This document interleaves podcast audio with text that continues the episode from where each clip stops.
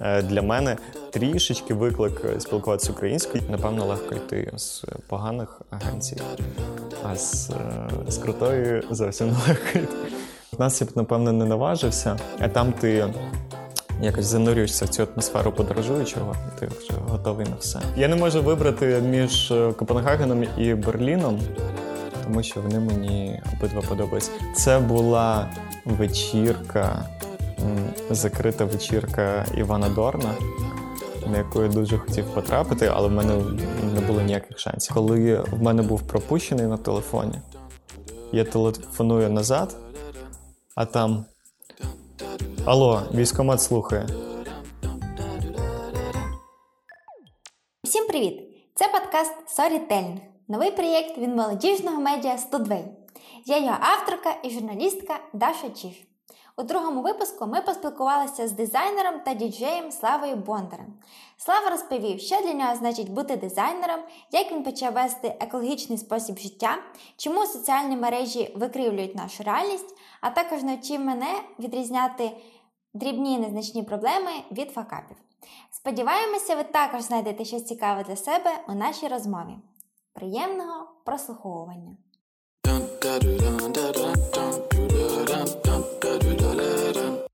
Слава, привіт! Привіт.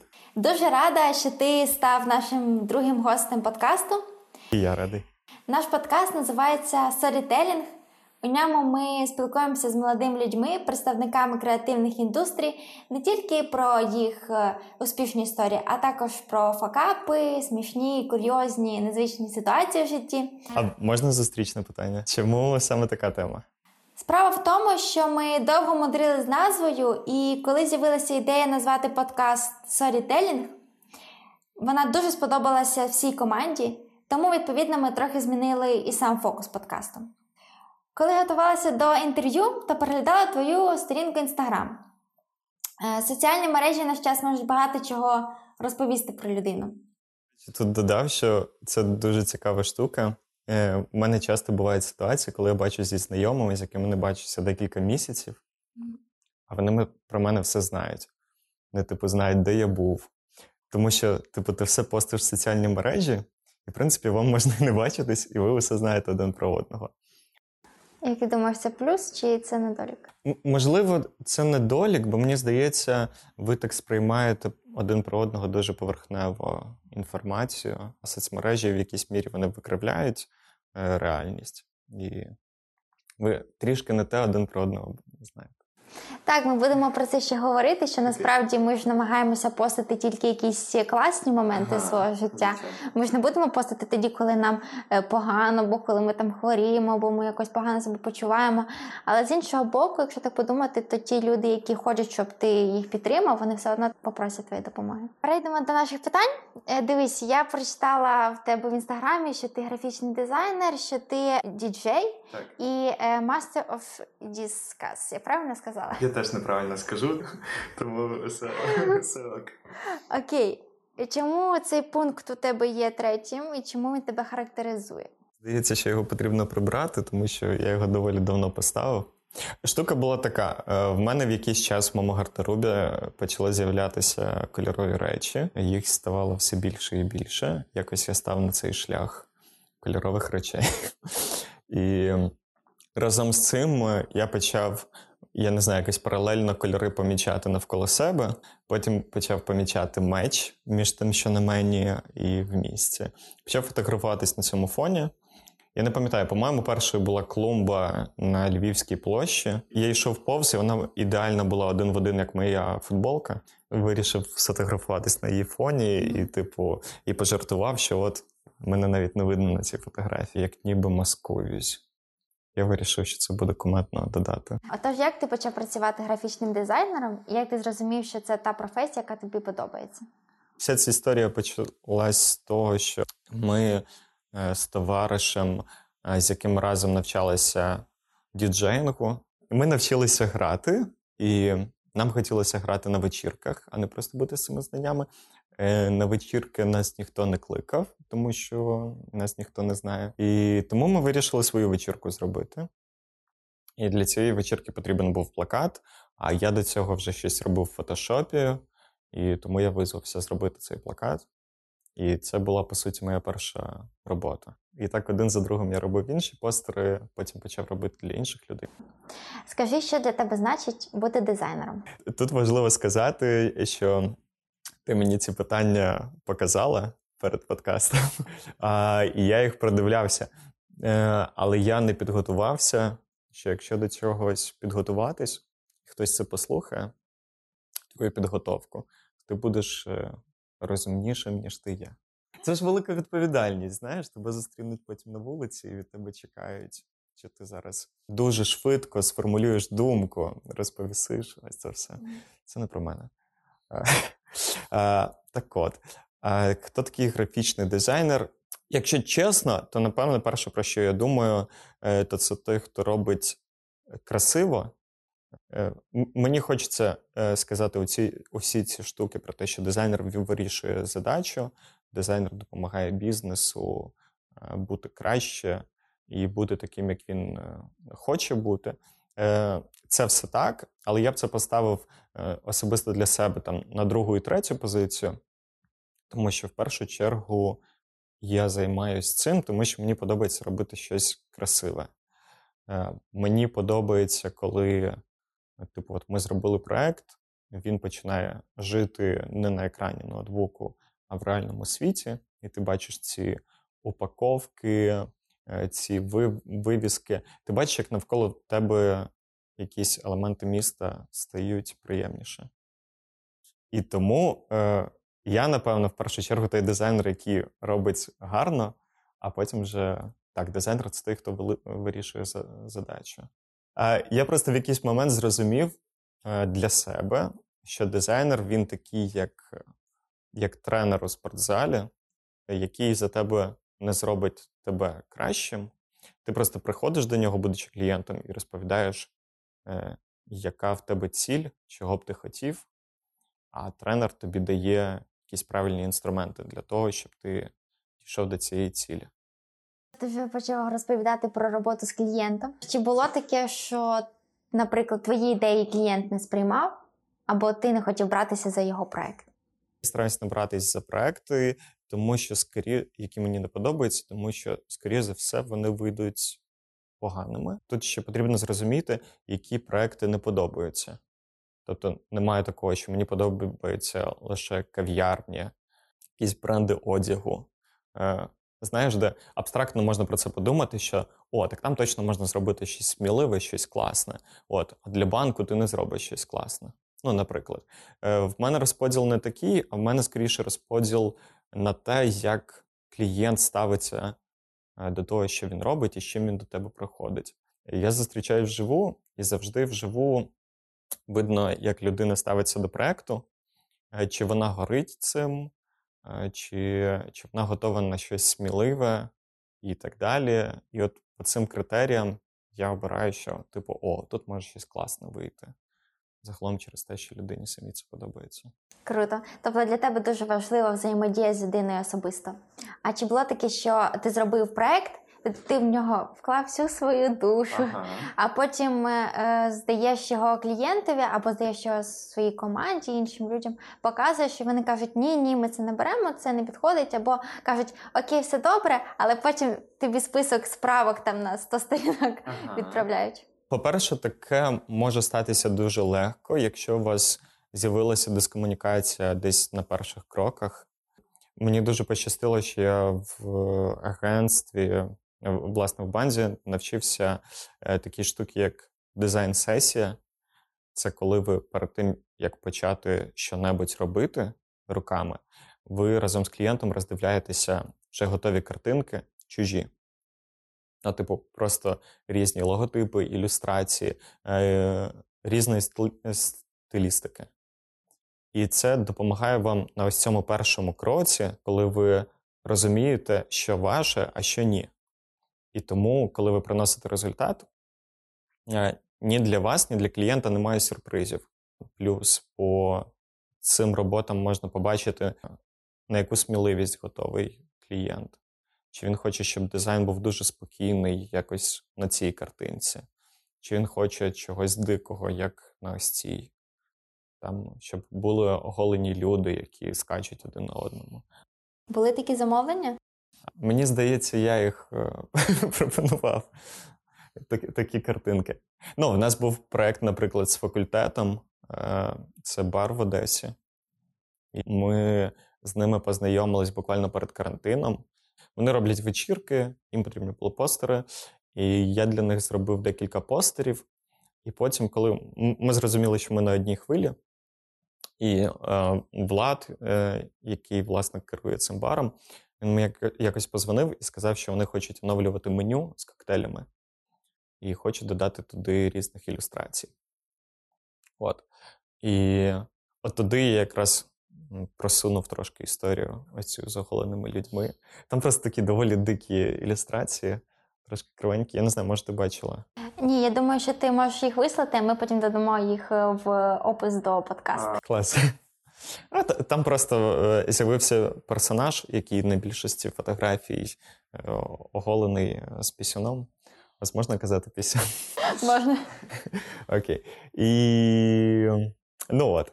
А потім прямо в цей момент почався карантин, і вони вже не змогли це меню нікому давати в в руки, тому що це був той період, коли заклади взагалі зачинилися. І в якийсь момент їм прийшла ідея зливати ці коктейлі в пляшки і продавати їх як готові напої. І завдяки цьому наші ілюстрації з меню перейшли на пляшки. У нас вийшла така серія пляшок. І, власне, перед цим теж була оця штука, що я йому показав картинки е- і додав, що мені здається, що вам би підійшло щось отаке по настрою. Е- на що Влад сказав, що о, так, було б супер. Е- це ще класна штука, тому що дуже часто люди, які не зі світу ілюстрації, які світ ілюстрації. Е, Окей, не, не зі світу, наприклад, дизайну. е, В них дуже часто є в голові абстрактні думки про те, яким би вони хотіли це бачити. Але їм дуже важко це сформу- сформувати у щось. Е, Тому тим більш зручно, коли ти їм показуєш умовно дві картинки, і вони з них можуть вибрати: типу, о, ось це моє. Це мені більше подобається. Е, Дивись, ти вже почав говорити про те, що ти працював у банді. Розкажи, як ти потрапив на цю роботу, якою для тебе була ця робота в одній з найуспішніших креативних агенцій в Україні? І скажи, чому ти в результаті все ж таки перейшов на фріланс? Напевно, чесно буде сказати, що я туди потрапив просто. Тоді банда була маленькою порівняно з сьогоднішньою бандою. І тоді я просто написав Єгору і написав, що от є такий я, і що мені подобається їх робота, і я ще хотів би в них працювати. А на що Єгор мені сказав вислати в портфоліо. Я вислав, ми зустрілись, поспілкувались, і так я потрапив в банду. Ну і власне я вважаю, що це просто, тому що я зараз точніше, коли йшов, то вже було декілька рівнів співбесід е, для нових людей. Мені здається, основне, що я трошечки втомився від офісу. Мені захотілося е, трошки свободи. І взагалі це було дуже нелегке рішення. І тому що, напевно, легко йти з поганих агенцій, а з, е, з крутої зовсім нелегко йти. Я спочатку пішов в банді є така штука, е, по крайній мірі, була як творча відпустка. Спочатку пішов в неї і знаходився там в такому е, незрозумілому для себе стані десь місяці три, після чого я е, відчув, що, напевно, я не хочу назад в офіс. Мені здається, що працювати самостійно набагато складніше, ніж тоді, коли ти працюєш в команді. Скажи, як це було у тебе? Що ти відчував, коли перейшов на фріланс? Найголовніше, що було складніше для мене, це те, що ти і є та остання людина, яка приймає рішення в дизайні. Е, Це цікава штука, тому що коли ти працюєш в команді, ти прямо відчуваєш, точніше, ну я про себе пам'ятаю, що я відчував, що потім на комусь є відповідальність за те, що вибрати, який варіант вибрати. І це з тебе трошки її, власне, так знімає. А тут ти розумієш, що те, що вибереш ти, те, що ти покажеш клієнту, скоріш за це, е, за все, у цей варіант він закохається, і, скоріш за все, саме цей варіант потім буде на вулицях міста. Я тебе розумію, бо коли ми почали робити подкаст, то е, я подумала, що якби я його робила сама, то мені потрібно було е, вирішувати самостійно. Чи це я монтую, монтую, монтую, і це вже нормально, і Ага. можна е, публікувати, чи ще потрібно щось виправити. І тому, Ага. коли ти в команді, і тобі люди там допомагають і кажуть, що тут потрібно перезаписати, бо це якось звучить не дуже неприродно і так далі, то е, це набагато зручніше. Так, з- одного боку, ти не повністю самостійний і залежиш якби від думки іншої людини, але з іншого боку, так виходить кращий продукт. З іншого боку, так виходить кращий продукт. А, це правда. І ну тут е, ще й зворотня штука про фріланс, тому що мені здається, коли чуєш, що хтось на фрілансі, то в першу чергу думаєш про те, що типу клас, це ти вільний, це ж це просто кайф, а не робота, коли ти на фрілансі і ти сам для себе. От. А з іншої сторони, це дуже велика відповідальність і трошки складно. Ну і власне, мені е, такою самою ключовою штукою е, був не так арт-директор, наприклад, на проєктах, як старший дизайнер, з яким можна було порадитися там в якихось мілких питаннях. Е, Тоді Антон Іванов у нас був е, старшим дизайнером. От. Ти можеш в будь-яких питаннях підійти. Або ти завжди, коротше, ти коли щось робиш, ти завжди знаєш, що якщо раптом що, то старший дизайнер тобі скаже, що можна ще порухати, Е, або якось доробити, або переробити, бо це все е, відстій. Наприклад. От. А тут такої людини немає. Тут ти, тут ти сам. Скажи, що значить для тебе факап? І чи були у тебе такі проекти, де ти допускався помилки, яка дуже впливала на кінцевий результат? Факап це для мене прямо якась катастрофа, коли, е, знаєш, можна завтикати з кольором на макеті, відправити його у друк, е, і потім надрукували таких 100 білбордів по всій країні. Такого не було. Такого, на щастя, не було. Єдине, е, я нещодавно про це згадував, що була рекламна кампанія Uber. Я там в цьому проєкті працював скоріше просто руками. Типу, від мене там не було ніяких ідей. Е, і арт-директор приніс ідею про те, що в нас буде дівчинка, е, власне, учасниця ролику рекламного, яка їде з дитячої вечірки в костюмі принцеси там, з крильцями, і вона їде е, при пристібнута паском безпеки.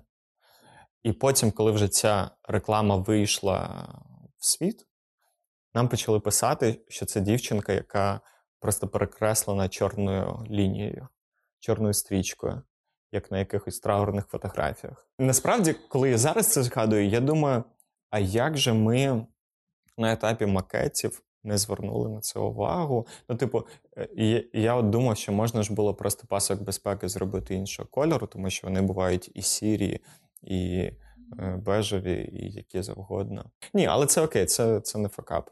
Е, Це просто я тобі як навів приклад факапу, того, що для мене факап. Коли ти десь завтикав дуже сильно, але це пішло у виробництво і все. І у вас там, наприклад, усі іграшки з. Хотів сказати з зеленим волоссям, а потім таки думаю, та зелене волосся ок. Чому б ні?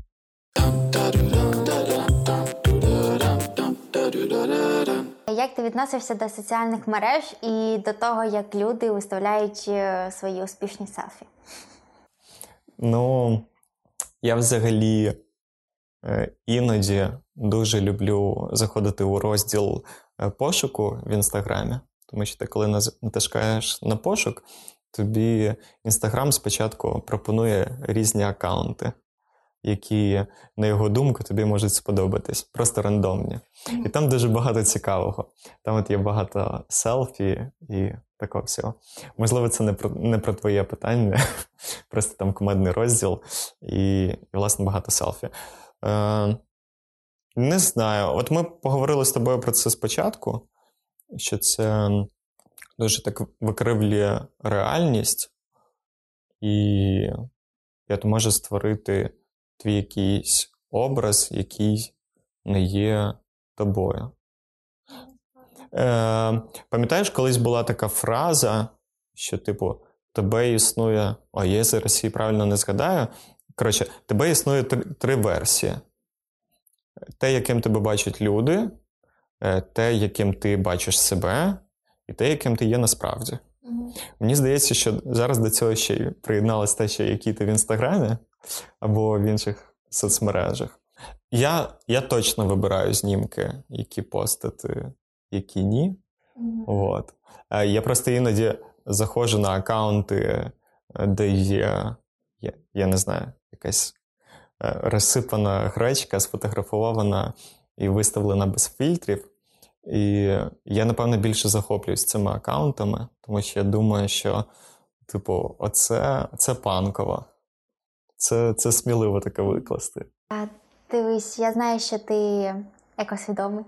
І я знаю таку історію, коли ти їхав в, в Одесу mm-hmm. і здавав пляшку на е, переробку, uh-huh. оскільки тільки там можна було її здати. Так. Мене просто дуже чіпляє питання того, скільки в нас є всього е, скляного, різних упаковок, пляшок, ну, власне, пляшок, які в кращому випадку підуть на переробку. Типу, з них роблять, зроблять нові пляшки, хоча їх можна просто промити під високими температурами і використовувати як таку саму нову пляшку. І тому я ребятам запропонував, коли ми робили ці етикетки, я запитав, чи в них є, ну, скоріш за все, в кафе є посудомийна машина, де можна під високими температурами е, все це обробити. І вони сказали, що є. Я кажу, що а як вам така ідея? Чи ми можемо написати, що поверніть, будь ласка, будь ласка, цю пляшку в бар або здайте на переробку? От, вони такі, типу, класно. Ми так написали, і потім я в них спочатку запитав, чи це працює. Вони сказали, що до них правда приносять е, часто пляшки. Потрібно ще е, людям сказати про те, що це можливо в принципі. Тому що е, класно кинути цю відповідальність на гости про те, що кожен сам повинний прийти до цієї ідеї, що, типу, о, а я віднесу, запитаю. Просто я буває сам так роблю, типу, приношу кудись, запитуючи, а можна вам повернути, щоб ви це повторно використали? Вони кажуть так. Але в цілому, напевно, про це мало хто знає, і класно підказати. Я вирішив, я не знаю, ще й зняти такий ролик. Як ти дійшов до такого екосвідомого способу життя? І що це для тебе значить? Мені взагалі цей спосіб здається дуже логічним. Для мене в цьому немає щось особливого, чогось особливого. Мені здається, що саме так і має бути.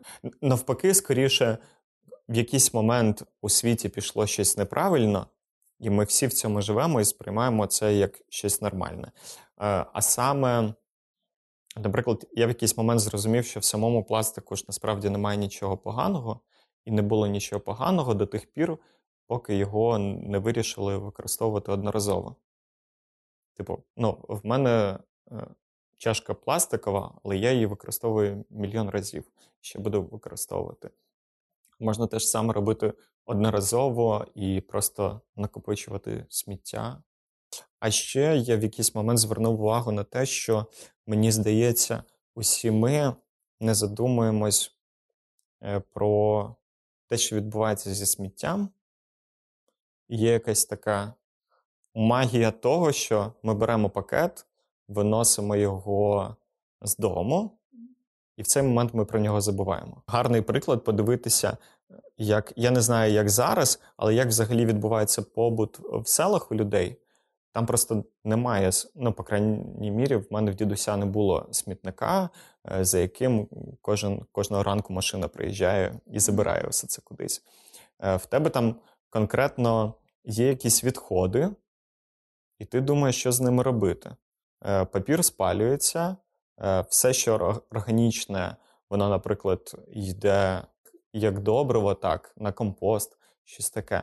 І те, що те, що нікуди не дінеться, воно просто спалюється або використовується повторно. Все. Там немає такої штуки, як сміття. А в містах от в нас з'явилась да, така річ, що ми можемо щось кудись винести і забути про це. Мало е, хто і задумується, і насправді, напевно, знає про те, що буквально за містом знаходиться величезне звалище, де все це зберігається. Розкажи, як ти відкрив собі діджеї і якій музиці ти надаєш перевагу? Я почав знайомитися е, з діджеями в своєму місті, і мені було цікаво робити те, що роблять вони. Потім я пішов вчитись цьому. А, далі все. Далі ти просто приходиш на вечірку і ти ставиш улюблену музику. Ну, мені е, просто дуже подобається, як ця абревіатура розшифровується. Вона ж розшифровується як диск жокей. Е, власне, людина, яка змінює диски. І я, до речі, вчився на дисках ще. В мене була сумка. Ти посеред вечірки, ти там один ставиш назад в кейс, достаєш, дістаєш інший. І напевно я більше всього кайфую від того, що ти можеш е, музику, яка подобається тобі, послухати не лише в навушниках чи вдома на колоночці, але й увімкнути ще комусь великій кількості людей. Якщо людина хоче стати дизайнером, е, які можеш ти дати їй е, дружні настанови і поради? у Антона Іванова, про якого я згадував вже сьогодні. У нього колись у презентації був такий класний слайд. Е, Там було написано е, дизайн це фотошоп. Він про це розповідав як про свій перший міф у дизайні, що дизайн це фотошоп. І мені це дуже близько, тому що в мене було рівно те ж саме. Е, Я просто в дитинстві малював, і я от думав, що все, все, що на папері, це от художники роблять, все, що на комп'ютері, і в частності в фотошопі, це дизайн. От. Програми це лише інструмент, і варто починати не з них. Е, варто багато просто дивитися, е, як влаштована ця індустрія, що там, що там працює. Е, не знаю, не боятися робити щось сміливе, не боятися робити щось не таке, як у всіх. Не знаю, це напевно банально звучить, але ну просто так і, так і влаштоване все це. А ще я б сказав, що якщо раптом хтось думає про те, що він не вміє малювати, то це взагалі не обов'язково. І я вважаю, що навіть якщо ти не вмієш малювати, то це навіть плюс. Е, Зрозуміла справа, що є якісь академічні штуки про побудову людини і так далі, які допоможуть роботі, якщо ти е, ілюстратор. От. Але якщо ти не вмієш, в тебе є шанс робити дуже живі роботи, дуже не схожі на е, усі інші, і дуже, дуже щирі. Мені просто дуже подобається е, те, як малюють щось люди, які, е, як вони кажуть, вони не вміють малювати.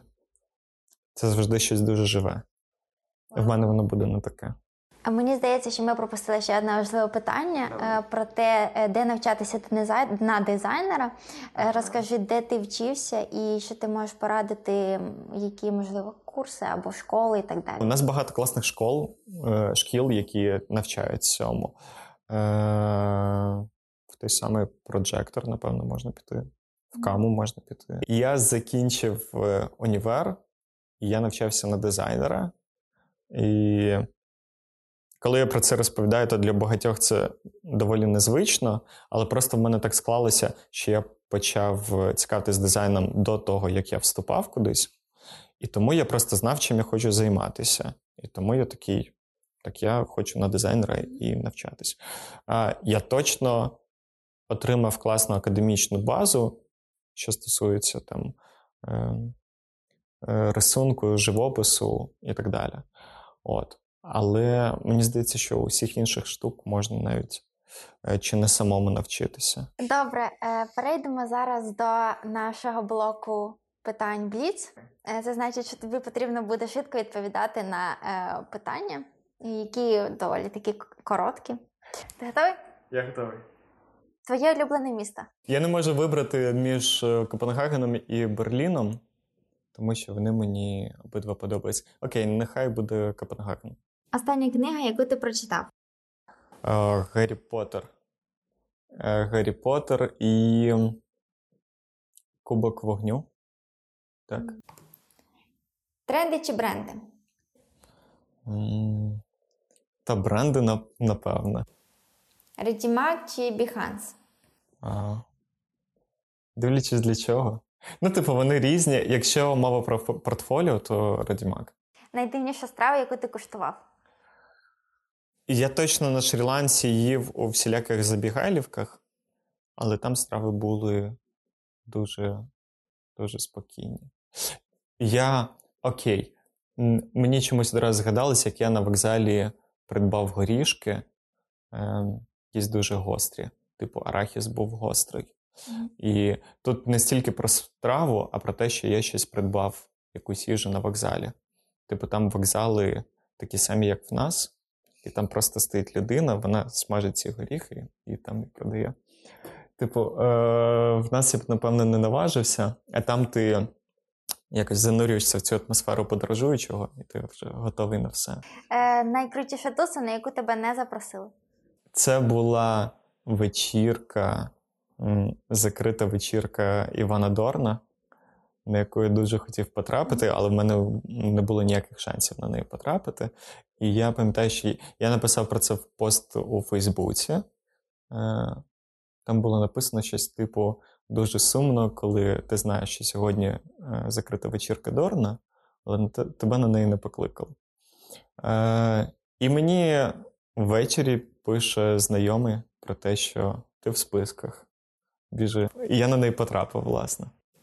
Найдивніша розмова по телефону була з. Найдивніша була. Мені згадується просто лише одна, коли в мене був пропущений на телефоні. Я телефоную назад, а там. Алло, військомат слухає. Я такий бляха. Я кидаю трубку, а виявилося, що я не знаю, яким чином, але в мами е, сів телефон, і вона чи заходила до подруги, яка працює медсестрою в військкоматі, і вона взяла просто, от, типу, в людини подзвонити мені. Або, може, це був місцевий телефон. Вона подзвонила мені, е, залишився пропущений, я передзвонив, і мені здається, я з тих пір не беру. Е, не піднімаю слухавку так від незнайомих номерів. Тутан чи хамон? Е, до речі, тутан, тому що я не їм м'яса десь вже рік. Це випадково сталося, е, але доволі органічно. Останньою краплею був фільм Земляни. Я взагалі всім його рекомендую подивитися. Там розповідають просто про те, як сьогодні влаштований світ і взаємодія людей з тваринами. І мені здається, що це чесно усім знати про те, як стейк потрапляє на наші е, тарілки. От. Е, тому що ми його бачимо лише. Знаєш, я зараз почав більше звертати увагу на те, як навіть товари підписані в магазинах. І я бачу, що все, що стосується м'яса, воно е, дуже рідко називається своїми іменами. Ну, типу, ми бачимо це як філе, як стейк, це якісь як посторонні назви, які не не стосується реальної тварини, яка була вбита перед цим. Е, я не пропагую ні в якому випадку. Мені здається, ну я, я сам до цього прийшов, і мені це подобається. Я вважаю, що той, хто захоче, то він теж саме сам до цього прийде. Дякую тобі. Це був Бліц. Е, дякую тобі за таку класну розмову. Вона дійсно вийшла дуже надихаюча і реально хотілося продовжувати і сипати тобі ще питання. Ще прийти. Е, клас. Дякую тобі.